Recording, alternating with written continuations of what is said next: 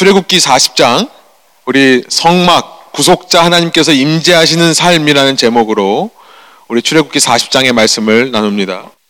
저와 여러분이 한 절씩 번갈아 가면서 읽고 마지막 절 함께 읽겠습니다. 제가 먼저 40장 16절 읽겠습니다. 모세가 그같이 행하되 곧 여호와께서 자기에게 명령하신 대로 다 행하였더라. 둘째 해의 첫째 달 곧 그 달 초하루에 성막을 세우니라. 그는 또 성막과 제단 주위 뜰에 포장을 치고 뜰 문에 휘장을 다니라. 모세가 이같이 역사를 마치니 구름이 회막에 덮이고 여호와의 영광이 성막에 충만함에 모세가 회막에 들어갈 수 없었으니 이는 구름이 회막 위에 덮이고 여호와의 영광이 성막에 충만함이었으며 구름이 성막 위에서 떠오를 때에는 이스라엘 자손이 그 모든 행진하는 길에 앞으로 나아갔고 구름이 떠오르지 않을 때에는 떠오르는 날까지 나아가지 아니하였으며 함께 있습니다. 낮에는 여호와의 구름이 성막 위에 있고 밤에는 불이 그 구름 가운데 있음을 이스라엘의 온 족속이 그 모든 행진하는 길에서 그들의 눈으로 보았더라. 아멘.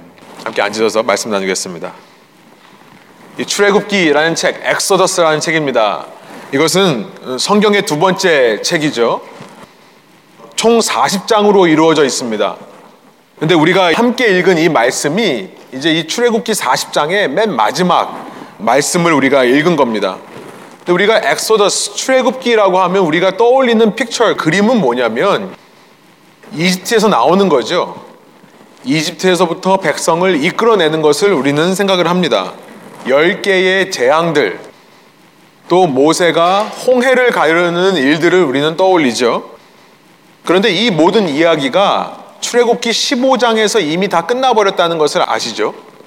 이미 출애굽기 15장에서 이 이야기는 다 끝이 납니다. 이 이후에 일어났던 일에 대해서 더 많이 기록하는 책이 출애굽기입니다.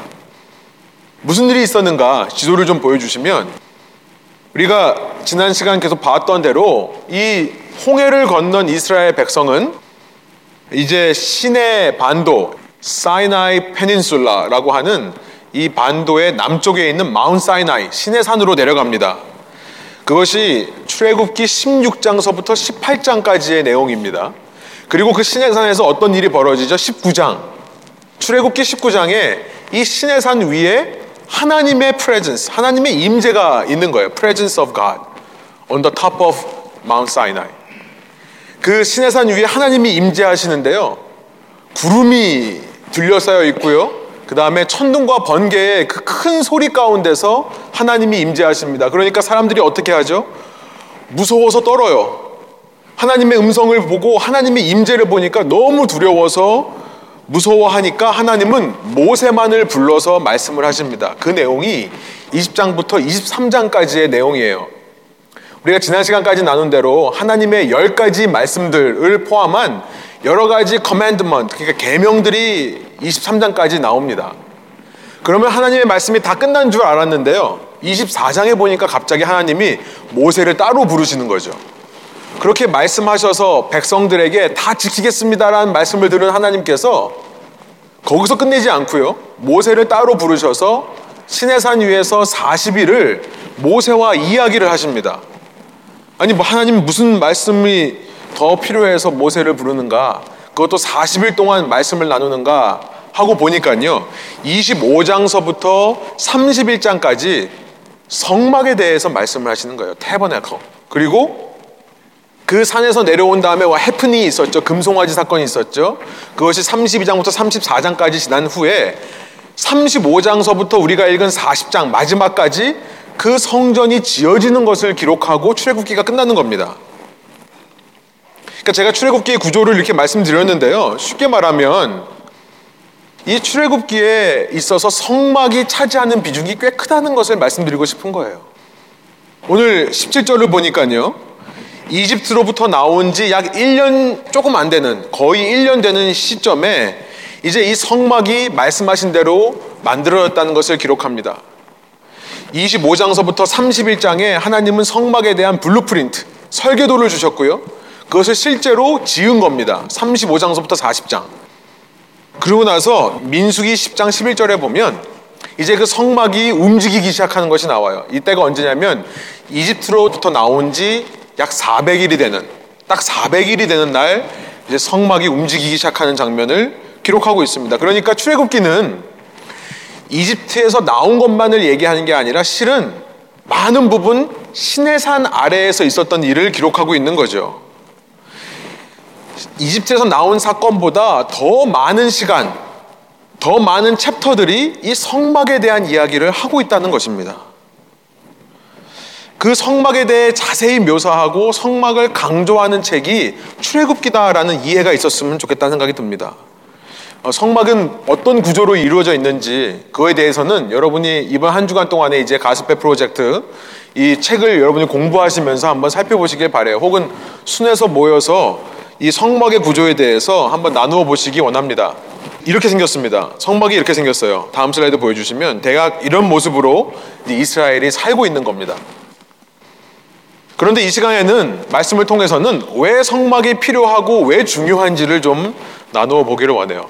제가 영어로 좀 계속 하고 싶은데 시간이 많이 걸릴 것 같아서 제가 가능한 한 많이 하겠습니다. 근데 좀 어려워요. 저도 준비를 안 해서. 이해해 주십시오.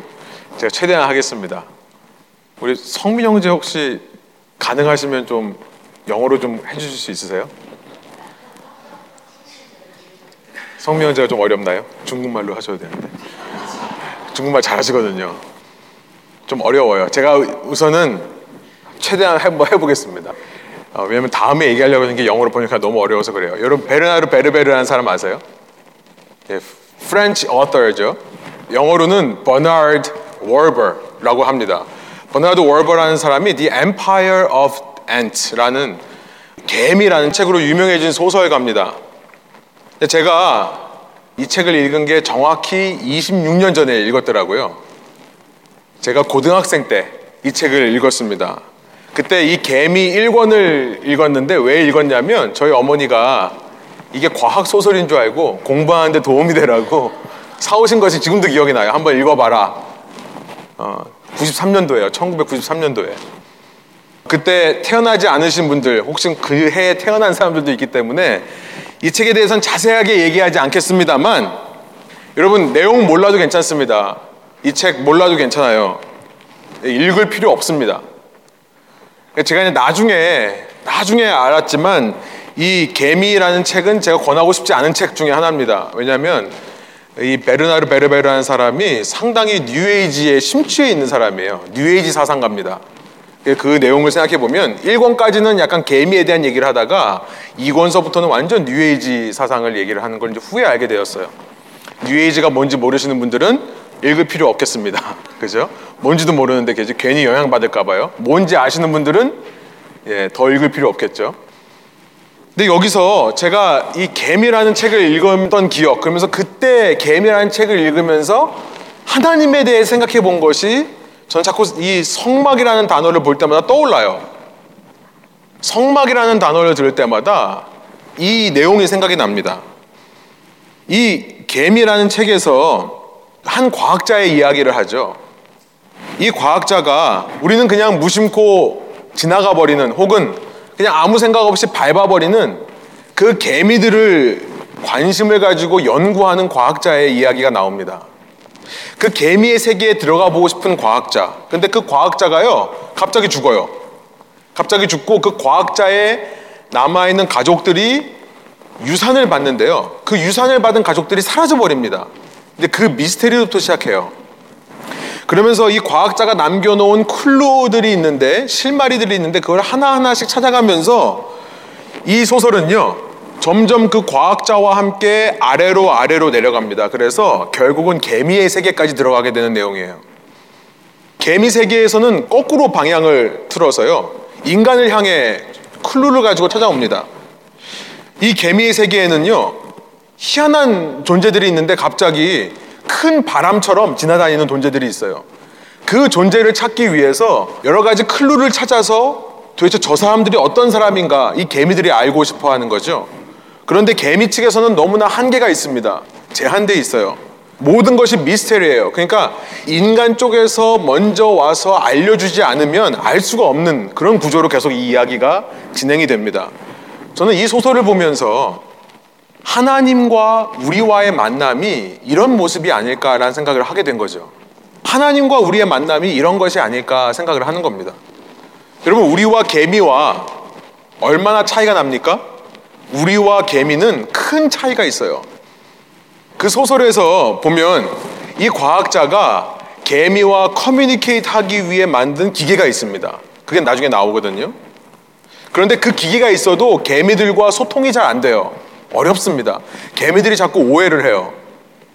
여러분, 사람과 개미는 소통하는 기기가 있어도 소통하기가 어려울 정도로 큰 차이가 있다는 것을 알게 되는 거죠. 그런데 하나님과 우리와의 차이는 어떨까요? So if there is big difference between ant and us, how much more the difference will be between God and us? 하나님과 우리 사이에는 얼마나 더 큰 차이가 있을까요? 여러분 아직 믿음이 없으신 분들 하나님이 계시다고 한번 생각해 보자고요. Let's say there is God. Let's say God exists. 그리고 그 하나님께서 세상을 다 만들었다고 한번 생각해 보세요. Let's say God created all man and all insect and everything. 그렇게 한번 생각해 보자고요. 사람과 개미는 같은 레벨입니다. Ants and human are on the same level, right? We are on the creation level. He is creator and we are creation. 하나님과 우리는 차원이 다른 거죠. 그런데 같은 차원 안에 있는 우리가 개미와 우리는 같은 차원에 있는데도 이렇게 차이가 크다면 하나님과 우리는 얼마나 큰 차이가 있을까? 여러분 이 같은 레벨에 있는 우리인데도요. 여러분 사람이 개미를 이해할까요? Can we understand ant? 우리가 개미를 이해할 수 있나요? 못하죠. We can. But we are on the same level as a creation. As creation. 사람에게 있어서 개미는요, 정말 하찮은 존재입니다. 그렇죠? 우리가 그냥 개미 보면 어떻게 해요? 예, 지금 이렇게 하시잖아요. So what do we do when we see ants? We just crush them, right? 우리는 그렇게 개미가 하찮은 존재라고 생각을 해요. 같은 레벨인데도요. Even though we are on the same level, same page. 그런데도 우리는 그렇게 한착해 생각하거든요. 같은 레벨에 있는데도 개미가 인간을 볼 때는 어떻게 생각할까요? 인간은 개미에게 있어서 두려운 존재입니다. 무서운 존재예요. 그래서 그 소설에서는요, 개미들이 인간을 뭐라고 부르냐면 손가락이라고 불러요. 손가락들. 왜냐면 어떤 존재인지는 모르겠는데 한 번 위에서 누르면 개미들이 다 죽거든요.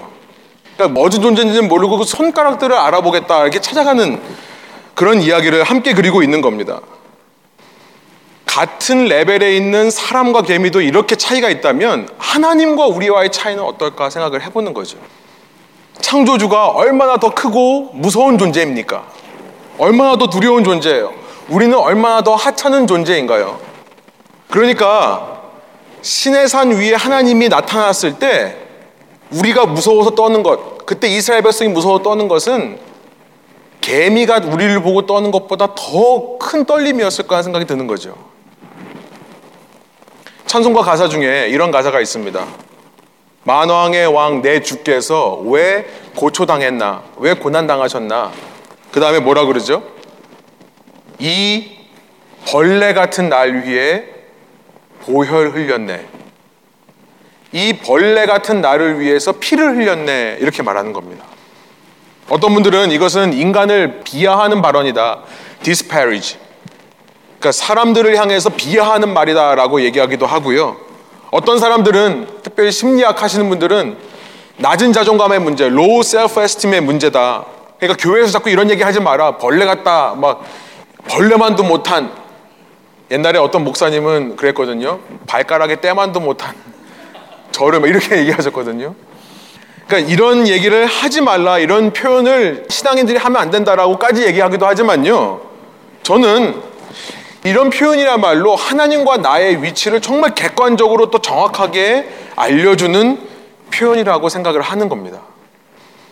여러분 그런데 복음이 있습니다. 굿뉴스가 있어요. 그것은 뭐냐면 그토록 우리가 보기에 우리와 개미와의 보다 그 차이보다 훨씬 더 크신 하나님께서요. 그런 위대하고 놀랍고 두려운 하나님이라는 존재가 실제로 계실 뿐 아니라 그 실제로 존재하시는 분이 우리를 만나기 위해 우리 세계로 들어오시더라는 것이 복음이라는 겁니다. So the good news is the creator who is so much different from us. He actually came down to our eye level to meet us. That's the good news. That's the gospel. 여러분 성막이라는 것이 태버나클이라는 것이 왜 중요하고 왜 필요합니까?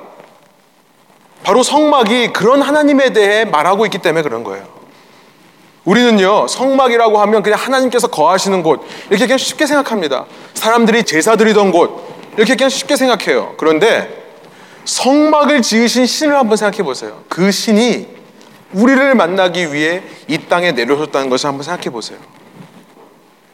이집트에서 나온 이스라엘 백성은요, 이집트에서 나와서 하나님이 말씀하신 설계도 그 blueprint 그대로 이 tabernacle을 만들기 시작합니다. 출애굽기 25장 8절에 보면요. 하나님께서 이렇게 blueprint를 주고 만들라라고 하신 이유를 이렇게 말해요. 출애굽기 25장 8절에서 9절 새번역으로 제가 읽는데요. 8절 먼저 읽겠습니다. 이렇게 말씀하세요. 그 이유에 대해 목적에 대해 내가 그들 가운데 머물 수 있도록 그들에게 내가 머물 성소를 지으라고 하여라. 이것이 태브나클이죠. 성막입니다. 그러면서 구절에 이렇게 말씀하세요. 내가 너에게 보여주는 모양과 똑같은 모양으로 성막과 거기에서 쓸 모든 기구를 만들어라. 이렇게 말씀하세요. 성막이 있는 이유. 이것이 필요하고 이것이 중요한 이유는 뭡니까? 하나님이 그 속에 계시기 위해. 하나님이 계시기 위해 필요한 것이 뭐냐면 이 복잡한 설계도예요. 아주 복잡합니다.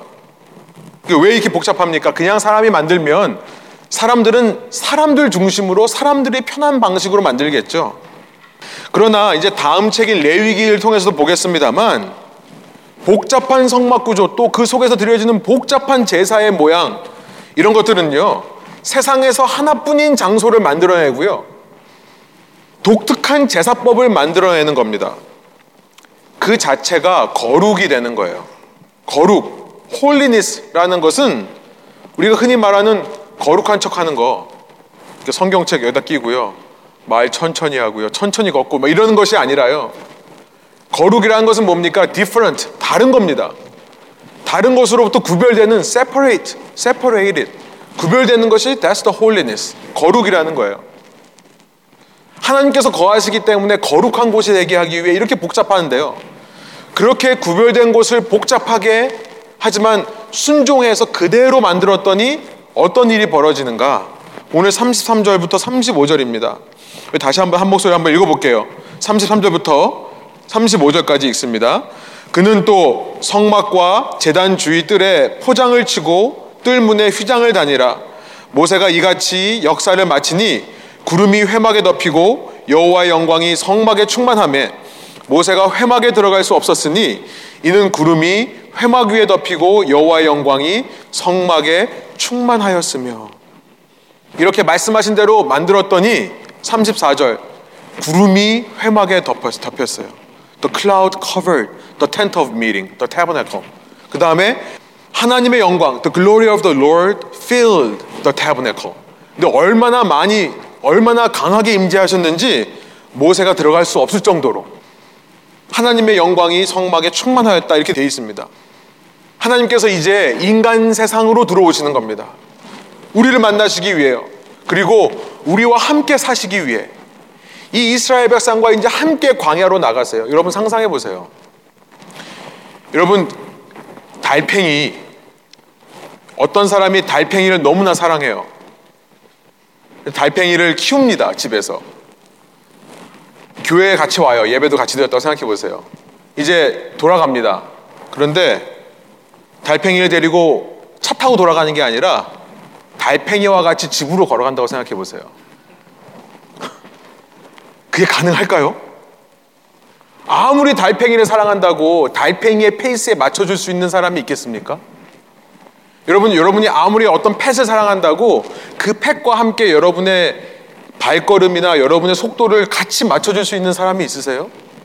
우리 아이들에게도 그렇게 못해요. 그렇죠. 아이들에게도 야 빨리 와 빨리 가자 빨리 가자 이러면서 가요 저희는.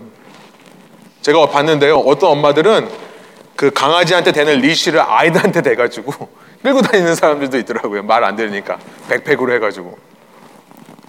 우리는 그런 존재인데요. 하나님이 어떻게 하신다고요? 그 영원하신 하나님, 제한이 없으신 하나님, 시간의 제약을 받지 않으시는 하나님께서 인간 세상 안에 들어오셔서 이제 어떻게 해요? 이 사람들과 함께 가신다는 겁니다. 누가 더 답답할까요? 사람들이 더 답답할까요? 하나님이 우리를 얼마나 사랑하시는가. 우리는 너무나 당연하게 생각하는 건데 하나님의 입장에서는 얼마나 많은 희생이 요구되는 건가 생각해 볼 수 있는 거죠. 그 모습이 어떻게 그려지냐면요. 이스라엘이 열두 지파가 있죠. 이 성막을 중심으로 해서 열두 지파가 동서남북 네 지파씩 캠프를 합니다. 진을 쳐요. 민수기 네 번째 책인데요. 민수기에 보면 2장에 자세하게 어떤 지파가 북쪽에 있고 어떤 지파가 동쪽에 있고 이런 거다 나와 있습니다. 그런데 그 중에 빠진 지파가 있죠. 레위 지파가 빠집니다. 이 열두 지파 속에 들어가지 않는 또 하나의 지파가 레위 지파예요. 그러니까 정확히 말하면 이스라엘은 열세 지파입니다. 요셉의 두 아들이 두 지파가 됐기 때문에 레위는 따로 있어요. 그럼 레위는 어디 있는가 보니까 이 열두 지파가 진을 치고 있는 그 중심에 성막을 기준으로 모세와 아론의 아들들도 네 방위에 한 아들들 가족씩 진을 칩니다. 가까운 곳에요. 그래서 그 성막을 중심으로 살아가는 겁니다. 성막 위에 구름이 있죠. 구름이 어떻게 되죠? 구름이 떠오르기 시작해요. 어느 순간. 떠오르면 이제 움직여야 된다는 신호입니다. 오늘 본문 36절이에요. 구름이 성막 위에서 떠오를 때는 이스라엘 자손이 그 모든 행진하는 길에 앞으로 나아갔고 이렇게 되어 있습니다. 구름이 떠오르면 가장 먼저 그 근처에 살고 있는 레위 지파들이 그 성막으로 몰려들어서요. 성막을 접기 시작합니다. portable 텐트예요. The tabernacle is movable. portable. 그러니까 이 사람들이 와서 다 접는 겁니다. 다 이동식으로 되어 있죠. 그리고 나서 구름이 움직이기 시작하면 가장 먼저 레위 지파가 그 성막을 들고 구름을 따라가요. 그동안에 나머지 열두 지파는 자기의 텐트를 다 쌉니다. 그리고 유다 지파가 가장 먼저 따라갑니다. 그 다음으로 유다 지파를 시작을 해서 열두 지파가 일렬로 따라가는 거예요. 이 구름을요. 그러다가 구름이 이동하다가 멈춰 서는 곳이 있으면 그 멈춰 서는 바로 밑에 가장 먼저 레위 지파가 가서 성막을 다시 핍니다. 피면 완성이 되면 말씀하신 대로 다시 성막이 펴지면 하나님의 구름이 내려앉아요. 그러면 열두 지파가 다시 진을 칩니다. 자기의 배정된 곳에. 37절. 근데 그러다가 구름이 떠오르지 않을 때에는 떠오른 날까지 나아가지 않았다 이렇게 돼 있어요. 민수기에 가보면 민수기 9장의 21절 22절에 가보면요. 어떨 때는 1년을 떠오르질 않습니다. 그럼 1년 동안 거기 사는 거예요. 근데 어떨 때는 한 달 만에 떠오릅니다. 그럼 한 달 있다가 또 움직이는 거예요. 민수기 9장 22절에 어떤 때는 이틀 만에 떠오른대요. 그럼 피자마자 이틀 후에 떠오르면 다시 접고 따라가는 겁니다. 이렇게 인도하심을 받아 삽니다. 여러분 누가 더 참는 거예요? 누가 더 참는 거예요? 여러분 우리의 인생은 어떨까요? 누가 더 참을까요? 누가 더 기다리고 있을까요? 마음에 이미 다 답을 하신 줄로 믿습니다. 신약으로 가보면요. 신약에서 저는 출애굽기가 너무 좋은 게 이 출애굽기의 원리가 그대로 신약의 성경 전체에 다 이루어집니다. 신약 요한복음 1장 14절이에요. 세 번역으로 제가 읽겠습니다. 그 말씀은 육신이 되어 우리 가운데 사셨다. 우리는 그의 영광을 보았다. 그것은 아버지께서 주신 외아들의 영광이었다. 그는 은혜와 진리가 충만하였다. 이렇게 되어 있습니다. 여기 보면 And the word became flesh and dwelt among us. 여기서 말하는 the word meaning Jesus Christ. 근데 그 예수님께서 became flesh, he became flesh, just like us. He became man. 그런데 그렇게 끝나지 않고 그 다음에 and dwelt among us, 우리와 함께 사셨다라고 말을 하는데요. The meaning of dwelling among us, 이 원어로 보면 그리스 말로 보면 이런 말입니다. He camped, camped among us. 우리 가운데 텐트를 치셨다라는 말이에요. 아니면 He tabernacled among us 이런 말이에요. 그러니까 예수님께서 이 땅에 육체를 입고 오신 것이 우리에게 장막이 되었다, 성막이 되었다라고 지금 말하고 있는 겁니다. 사도 요한이요. 예수님을 이렇게 소개하고 있는 거예요. 여러분 얼마나 놀라운 일입니까? 이게 바로 예수 그리스도이십니다. 그렇게 무섭고 두렵고 떨리는 위대하신 하나님께서 우리를 위해 우리의 눈높이로 내려오셔서 우리 가운데 장막으로 사신 것이 예수 그리스도라는 것을 지금 소개하고 있는 겁니다. 여러분 하나님을 우리는 경외한다고 합니다. We say we pay respect to God or we feel awe to God. A-W-E, awe. 여러분 어라는 것을 어떤 분이 그렇게 얘기하시더라고요. 여러분들이 산 위에 올라가거나 아니면 벼랑 끝에 서서 밑을 내려다 볼 때 이 배에서부터 올라오는 느낌이 있죠. 나 죽을 것 같은 느낌. 그 두려움, 그것이 바로 어다. 이 영어는 참 희한해요. 썰렁한 얘기인데 그 어가 너무 힘드니까 어풀 하면 어가 많으면 안 좋은 거고요. 어가 좀밖에 없으면 어썸 하면 괜찮은 거라고 하죠. 네, 농담입니다. 하나님 앞에서 우리는 그런 어를 느낄 수밖에 없는 존재입니다. 근데 그런 분이 우리를 위해 우리 가운데로 내려오셨다는 것이 너무나 놀라운 사실이라는 거예요.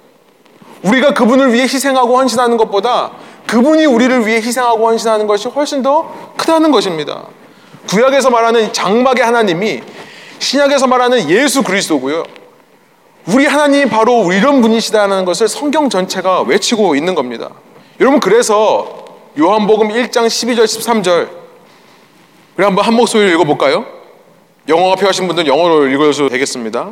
그러나 그를 맞아들인 사람들 곧 그 이름을 믿는 사람들에게는 하나님의 자녀가 되는 특권을 주셨다.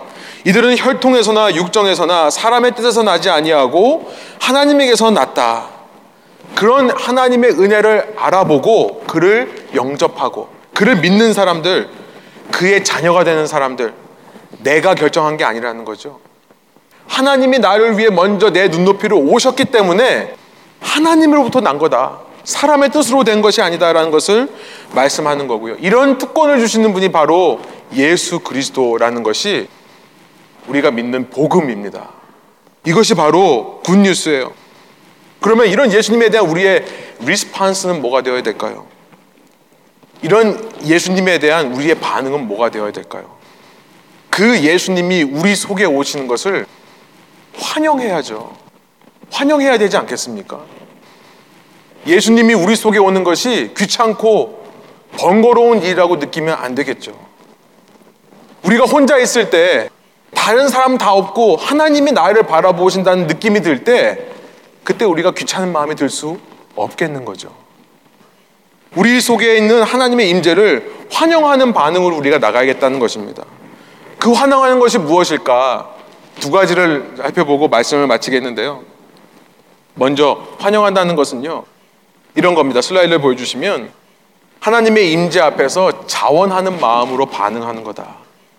We should respond with voluntary heart to the presence of God. 하나님의 임재 앞에서 we have to respond this way. voluntary heart. 자원하는 마음으로 반응해야겠다. 이것이 우리가 은혜를 입은 자로서 보여야 될 합당한 반응이라는 것을 말씀드립니다. 출애굽기 25장에 보면 계속해서 이런 메시지들이 나옵니다. 25장 29절 세 번역으로 제가 한번 읽어볼게요. 스스로 바치고 싶어하는 모든 남녀 이스라엘 자손이 주님께서 모세를 시켜 명하신 모든 것을 만들려고 기쁜 마음으로 물품을 가져다가 주님께 바쳤다. 스스로 바치고 싶어하는 여러분 신기합니다. 하나님께서 He built tabernacle among us.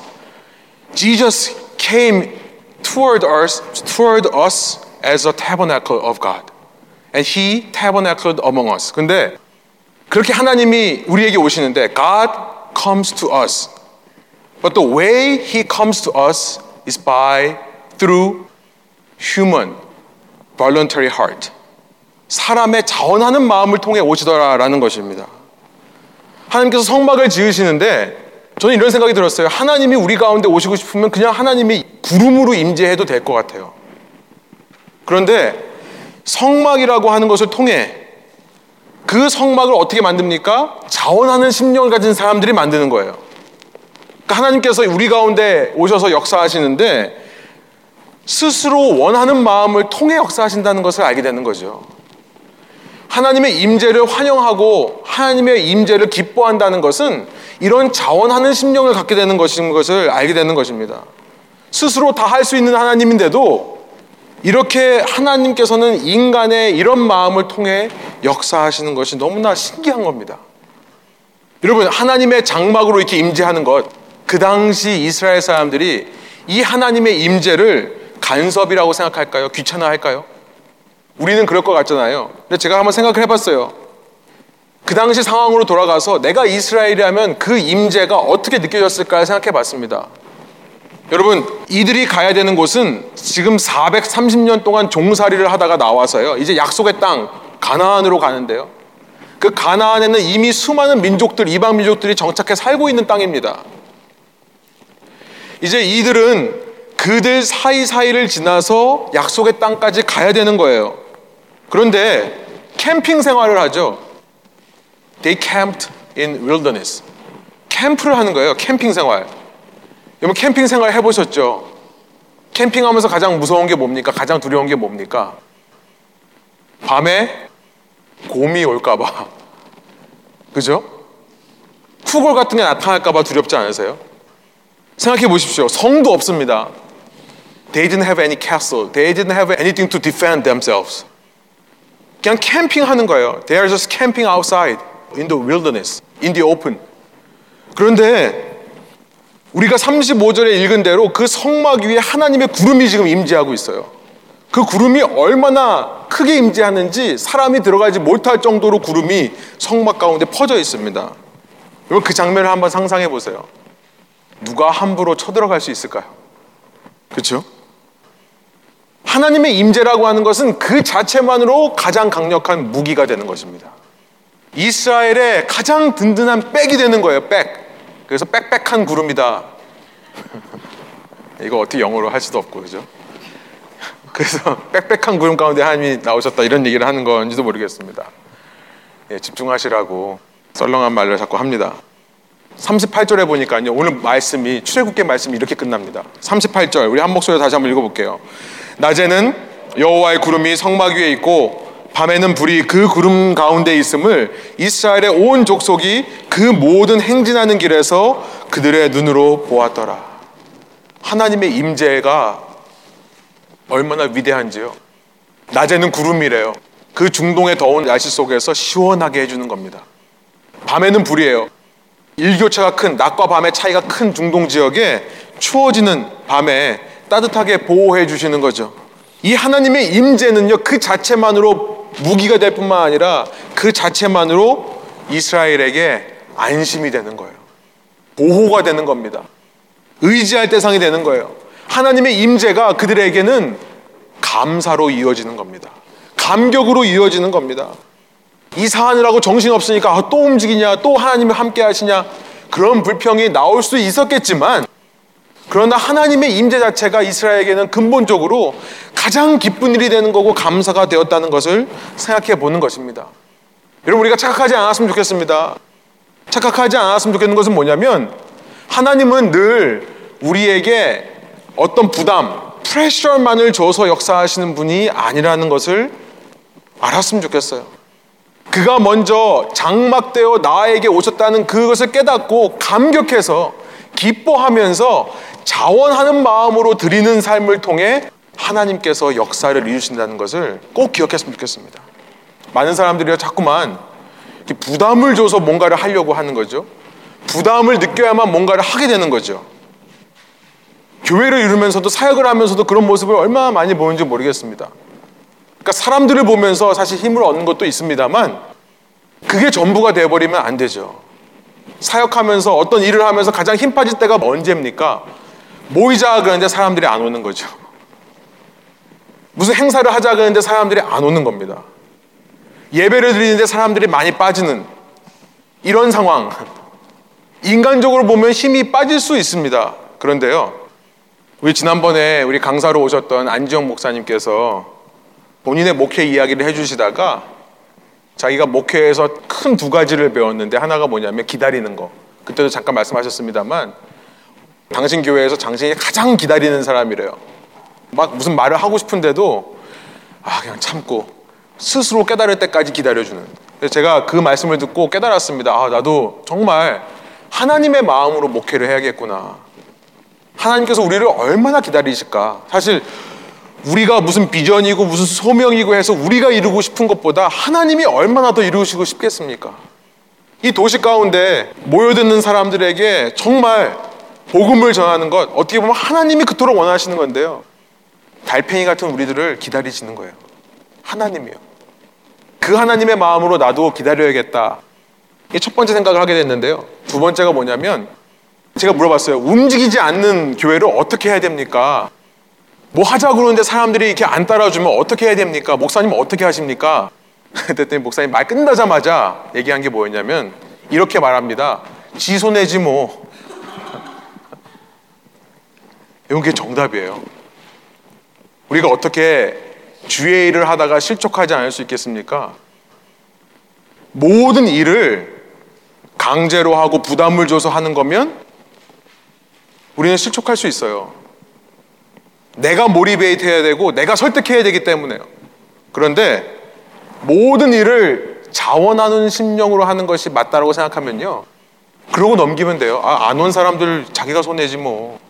이렇게 함께 교회가 뭐 하는데 동참하지 않으면 자기가 손해지.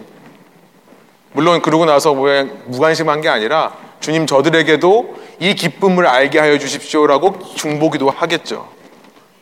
여러분 하나님이 우리 속에 오실 때 우리가 보여야 될 그 임재를 환영하는 마음 중에 하나는 첫 번째는요. 우리 가운데 그 하나님에 대해서 어떤 일이든지 자원하는 마음으로 하는 겁니다. 그가 나를 위해 이렇게 헌신하셨기 때문에 그가 나를 찾아 이곳까지 오셨기 때문에 이 벌레 같은 나를 위해 오셨기 때문에 기쁜 마음으로 자원하는 마음으로 반응하는 것입니다. 이것이 우리의 신앙생활이 되야 된다는 것이 첫 번째고요. 두 번째는요. 온전한 마음이어야겠다 생각이 듭니다. 온전한 마음. with whole heart. wholeheartedly. 우리가 respond 하는 것. 무슨 말입니까? 교회 안에서만 신앙생활 하는 것이 아니라요. 우리의 삶의 모든 순간에서 신앙생활을 하는 것을 의미하는 것입니다. 예배란 이 자리에 나와서만 드리는 것이 아니라 이 자리 이후에 우리의 삶의 장소에서도 하나님께 드리는 것이 예배라는 것입니다. 여러분 예배에 성공하시는 분들이십니까? 여러분 예배를 정말 주님 앞에 잘 드리시는 분이십니까? 그것은 일주일에 한 번 이 시간대 드리는 것을 말하는 게 아니라요. 여러분 삶에 임재하고 계시는 하나님과의 관계 속에서 드리는 예배를 말하는 것입니다. 삶의 예배를 말하는 거예요. 여러분 예수 그리스도의 십자가 이후에 예수님이 그러고 사역을 그만두셨습니까? 아니죠. 예수님의 십자가 이후에 예수님은 3일 만에 부활하셔서 하늘로 올라가십니다. 왜 올라가십니까? 성령을 모든 믿는 자에게 부어주시기 위해 올라간다라고 말씀을 하세요. 그것이 예수님께서 제 아들에게 말씀하신 겁니다. 예수님께서 십자가에 돌아가신 날이 6월절이었어요. 6월절, 패스오버. 이집트의 열 가지 재앙 중에 마지막 재앙이 패스오버였습니다. 6월절이었어요. 여러분 그러고 나서 이 출애굽기가 모든 성경의 원리를 그대로 보여주는 거예요. 그러면서 어떤 일이 있습니까? 6월절이 있은 후에 출애굽기 19장 1절에 가면요. 우리말 성경으로는 세 달이 지나 이렇게 되어 있습니다. 석 달이 지나 신의 산에 머물렀다. 신의 산에 오게 되었다. 그 시내 산 위에 어떤 일이 일어납니까? 하나님의 임재가 일어나죠. 그런데 이 석 달이라는 표현이 원어 히브리어로 보면 잘못된 번역인데요. 석 달이라는 것이 우리의 그런 개념으로 90일을 말하는 게 아니라 full moon 스케줄 그 당시에는 moon 스케줄로 갑니다. 그러니까 일로 가는 게 아니라 월로 가는 거예요. 달. moon 캘린더, lunar 캘린더로 가는 거죠. 그러니까 이 한 번 full moon이 되기까지의 기간 대략 15일에서 16일입니다. 그러니까 그거 곱하기 3을 하면 오순절이 지난 시간이에요. 49, 50일째 되는 날 신의 산에 왔고 그 위에 하나님의 임재가 나온 겁니다. 신약으로 오면 예수님께서 십자가를 지신 날이 6월절. 그리고 나서 3일 만에 부활하셔서 40일 동안 제 아들과 함께 있다가 올라가시고 나서 며칠이 안 되어서 오순절에 성령으로 내려오시는 거죠. 똑같은 원리가 반복되는 겁니다. 구약과 신약. 그리고 나서 어떻게 하십니까? 이제는 그렇게 하나님이 신의 산에서 내려오셔서 신의 산 밑에 성막을 세우시던 과거의 모습, 이제는 어떻게 하십니까? 오순절에 성령으로 오셔서 이제는 어떤 성전을 세우는 거예요? 바로 저와 여러분 각자, 각자의 삶 속에 성전을 세우시는 겁니다. 성막을 세우시는 거예요. 예수님을 영접하는 자에게 우리 자신이 하나님이 영이 거하시는 성전이 되는 겁니다. 이것이 예수님의 사역의 끝이에요. 이것이 예수님 사역 이후를 테이크오버 맡으신 성령님의 사역이 시작되는 겁니다. 광야에서 이 성막을 따라 살던 것을 유대인들은 장막절, The Feast of Tabernacle이라고 하는 초막절이라는 절기로 지킵니다. 이때 자기들이 광야에서 텐트를 치고 살았던 것을 기념하면서 예루살렘 성전에 모여가지고 다 텐트에서 생활을 해요. 그래서 장막절인데 요한복음 7장에 보면 그 장막절에 예수님께서 아무도 몰래 예루살렘에 올라가서 하신 말씀이 기록되어 있습니다. 요한복음 7장 37절부터 39절 세 번역으로 제가 한번 읽어볼게요. 명절의 가장 중요한 날인 마지막 날에 이 장막절 기간 동안에 가장 중요한 게 마지막 날인데요. 이때 예수께서 일어서서 큰 소리로 말씀하셨다. 목마른 사람은 다 나에게로 와서 마셔라. 나를 믿는 사람은 성경이 말한 바와 같이 그의 배에서 생수가 강물처럼 흘러나올 것이다. 39절에 이렇게 말씀하세요. 이것은 예수를 믿은 사람이 받게 될 성령을 가리켜서 하신 말씀입니다. 예수께서 아직 영광을 받지 않으셨으므로 성령이 아직 사람들에게 오시지 않았다.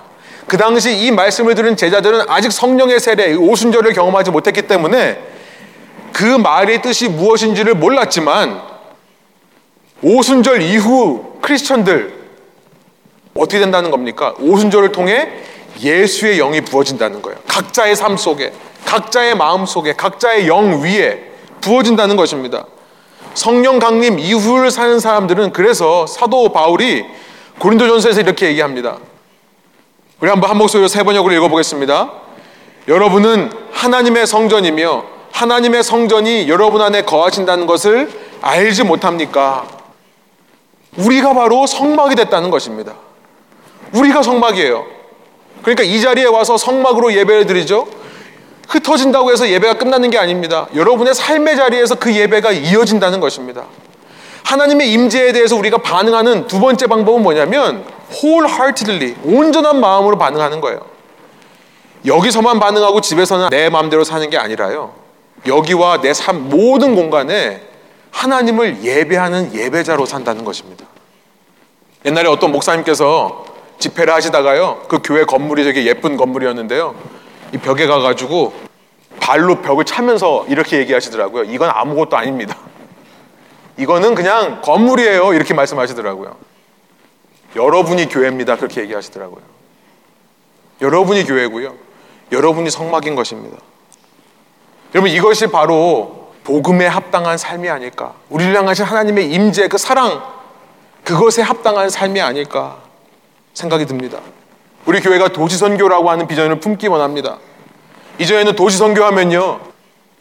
도시에서 어렵게 사는 사람들을 도와주는 힘든 사람들을 돌보는 사역이라고들 이해를 했습니다. 그런데 참된 도시 선교는요. 저는 정의를 이렇게 내리고 싶습니다.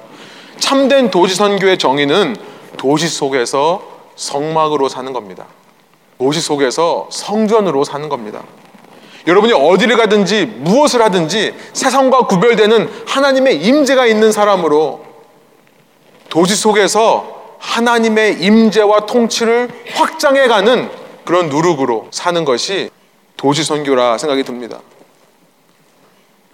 여러분 그 은혜에 합당한 삶에 여러분을 초대합니다. 성경은요 구약을 보나 신약을 보나 어디를 보나 이렇게 우리를 구하시기 위해 우리의 눈높이로 내려오시는 하나님의 우리를 향하신 사랑의 메시지로 가득합니다. 그 메시지 속에서요.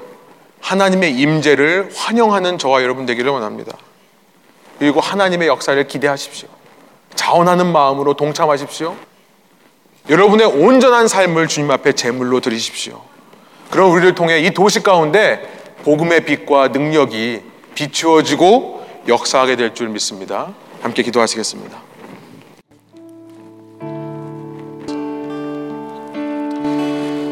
하나님 이 시간 저희가 말씀을 통해 혹시나 우리 마음 가운데 주님의 임재가 부담스럽고 주님의 나와 함께 하시는 것이 귀찮기도 하고 어려운 마음이 있었다면 이 시간 말씀을 통해 다시 한번 그 임재가 얼마나 놀라운 하나님의 사랑의 헌신인지 깨닫게 해주셔서 감사합니다. 우리를 위해 주님께서 얼마나 많은 것을 기다리시고 포기하고 계시는지를 발견하는 장소가 성막이라는 것을 깨닫습니다. 그런 주님의 사랑 앞에 우리의 모든 삶을 내어드리기를 원하오니 하나님 저희 가운데 늘 자원하는 마음을 허락하여 주십시오.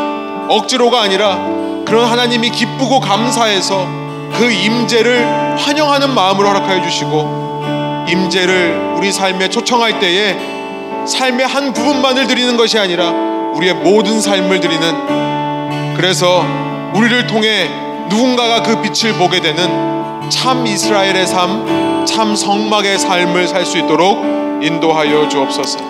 그렇게 하실 주님께 감사드리며 예수 그리스도의 이름으로 기도합니다.